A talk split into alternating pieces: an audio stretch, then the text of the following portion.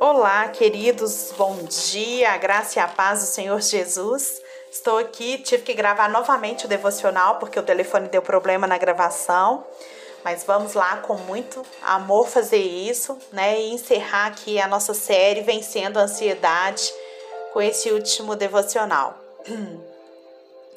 Bom, gente, o Salmo 37, de 3 a 6 diz. Confia no Senhor e faz o bem, habitarás a terra e verdadeiramente serás alimentado. Deleita-te também no Senhor e ele te concederá os desejos do teu coração. Entrega o teu caminho ao Senhor, confia nele e ele o fará. E ele fará sobressair a tua justiça como a luz e o teu juízo como o meio-dia. Bom, hoje a gente vai falar sobre a segunda razão pela qual as pessoas não querem parar de se preocupar. Sabe por quê? Porque se você quiser parar de se preocupar, você pode. E nessa série aqui de devocionais já deu para você entender isso. E eu espero que você já esteja com uma vida livre de preocupações. Mas hoje a gente ainda vai falar de algumas razões que nos impedem, né, de, de nos livrar totalmente da preocupação. A segunda razão pela qual as pessoas não querem parar de se controlar é porque elas querem ter controle das coisas. Gente, é porque nós temos essa mania de ter controle de tudo que a gente não para de se preocupar. Há pessoas que a não ser que não estejam, pessoas que a não ser que estejam no controle, elas se sentem como nuas, perdidas.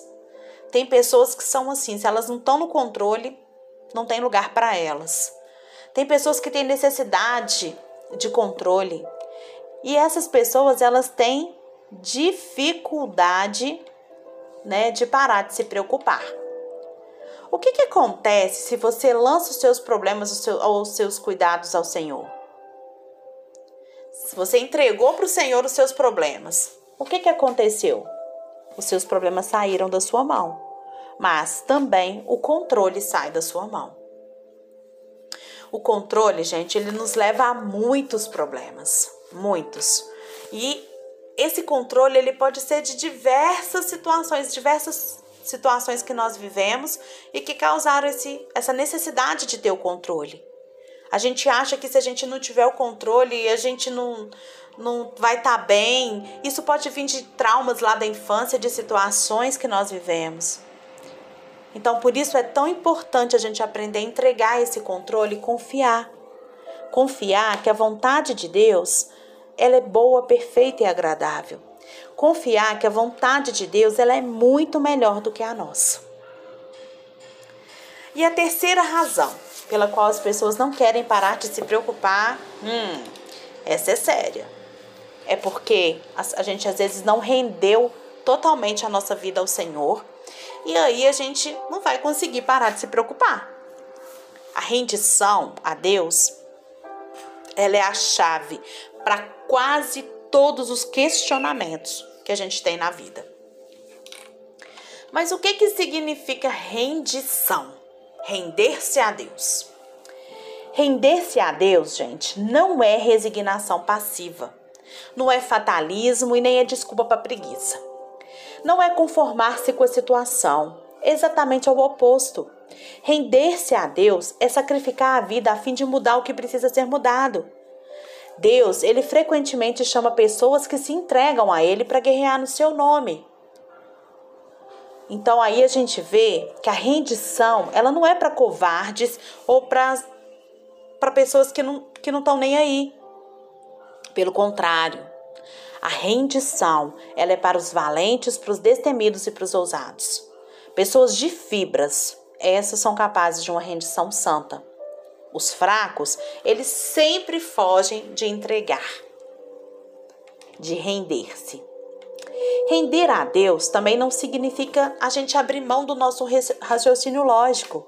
Deus, ele não desperdiçaria a mente que ele nos deu.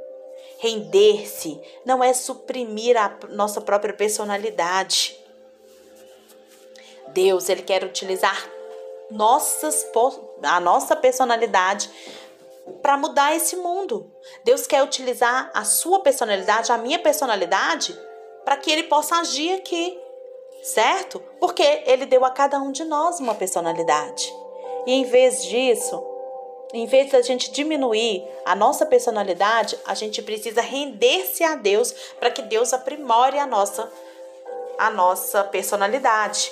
O C.S. Lewis ele observou, olha só, o que, que ele escreveu. Quanto mais deixamos que Deus assuma o controle sobre nós, mais autênticos nos tornamos.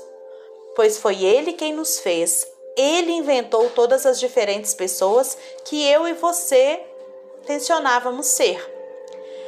É quando eu me viro para Cristo e me rendo à sua personalidade que pela primeira vez eu começo, começo a ter a minha própria e real personalidade. A rendição, ela se observa mais claramente, gente, na obediência e na confiança. O mais importante exemplo de rendição que nós temos na Bíblia é Jesus. Na noite da, antes né, da crucificação, Jesus se rendeu aos planos do Pai. Ele orou: Pai, tu te, tudo te é possível, afasta de mim esse cálice. Contudo, não seja o que eu quero, mas o que tu queres. Ele verdadeiramente se rende a Deus quando ele diz: Pai, se este problema, dor, nós verdadeiramente nos rendemos a Deus quando a gente diz: Pai, se este problema, dor, doença ou circunstância é necessário para a tua glória e o cumprimento do teu propósito na minha vida ou na vida de outro, por favor, não afaste isso de mim. Gente, esse nível de maturidade ele não é facilmente alcançado. Render-se é um trabalho árduo, porém, este é o caminho da paz profunda. Lá em Jó 21, 22, tem escrito, 22, 21, tem escrito assim: Pare de disputar com Deus, assim terá a paz e te sobrevirá o bem. Certo? Então, render-se é um trabalho árduo, mas é o caminho para a paz. É o caminho para a liberdade, para a liberdade real, como está lá em Romanos 6,18, que diz: e libertados do pecado, fostes feitos servos da justiça.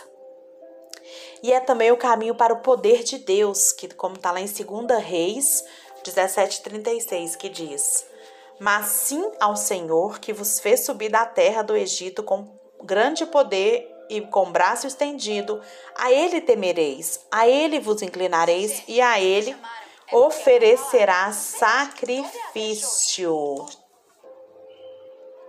e a ele oferecerá sacrifícios. Se você tem uma vida totalmente rendida ao Senhor, você tem? Sua vida é totalmente rendida ao Senhor? Todas as áreas da sua vida você já entregou? Então, com o que, que você ainda se preocupa? Se você se preocupa, significa, gente, que tem áreas que você ainda não se rendeu a Ele. Então, deixa eu te dar um conselho: se renda. Faça isso diariamente. Diga: Pai, eu me rendo ao Senhor. Eu me rendo. Sabe? Anote essas áreas, anote essas preocupações, entregue ao Senhor e se renda. Entregue totalmente ao Senhor.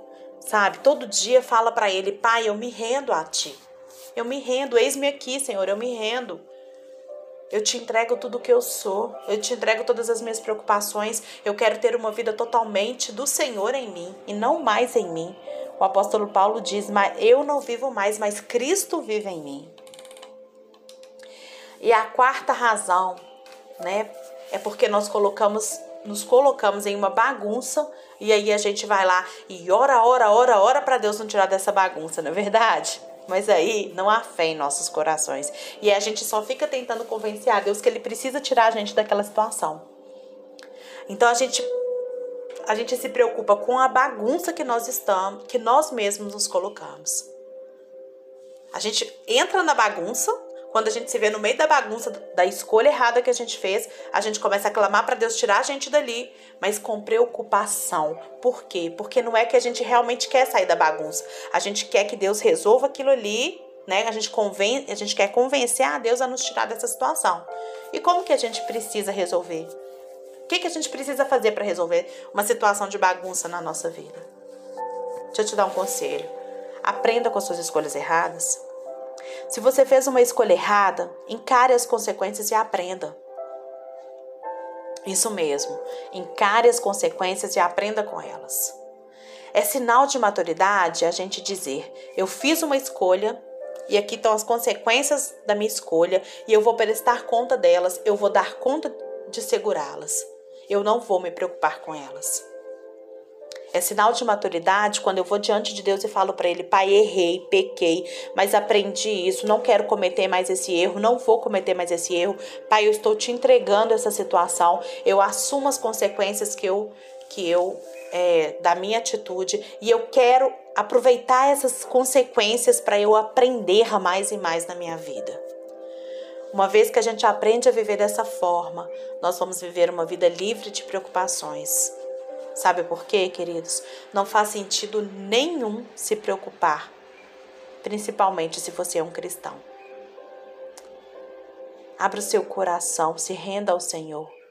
Declare o quanto o Senhor te ama e o quanto ele ele preocupa com você, o quanto ele olha para você, o quanto ele resolve os seus problemas. E aprenda a depender totalmente dele. Renda-se a ele. Pare de tentar convencer a Deus a resolver o seu problema, porque isso só vai gerar insegurança em você. Mas aprenda a assumir os seus erros, a ser autorresponsável, a parar de jogar a culpa nas pessoas, sabe? A assumir realmente os seus erros e a mudar a sua realidade. Que você pode ter certeza que você vai estar livre das preocupações. Viva uma vida